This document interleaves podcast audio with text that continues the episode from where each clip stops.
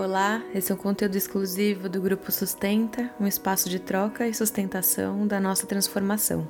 O texto de hoje foi tirado na íntegra das minhas morning pages de hoje. Eu acordei com uma notícia triste, mais uma, né? E aí, quando eu vi, essa notícia tinha tomado todas as linhas das minhas páginas, indo de encontro com um assunto que eu tenho pensado muito ultimamente: o medo, a coragem e a nossa vida. Essa fase que a gente tá vivendo não tá brincadeira mesmo, né? Tá todo mundo passando pela fase do chefão todos os dias, mesmo estando aos frangalhos, só no pó. Mas a gente tá sendo obrigada aí mesmo assim, né? E aí me veio mais uma vez aquela frase que eu não gosto porque eu acho que eu interpreto ela de outra forma. E se der medo, vai com medo mesmo.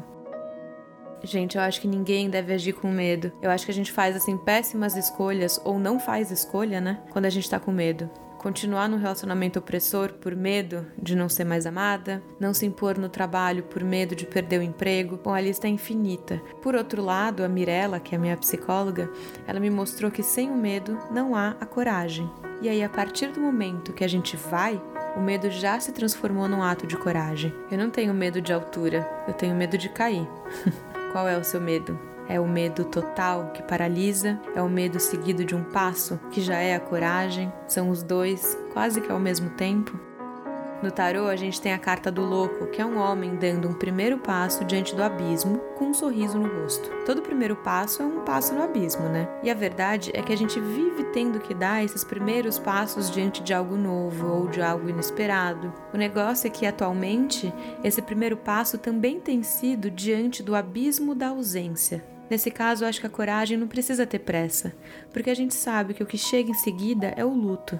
E aí não adianta. É um pé na frente do outro, um passo de cada vez, até ser possível encarar o abismo e seguir mesmo assim. Eu penso que a vida é um suspiro no infinito nessa fração mínima de tempo que às vezes a gente nem vê chegar, em outros momentos a gente até ritualiza a sua chegada, é que o medo se transforma em coragem, nessa fração mínima de tempo.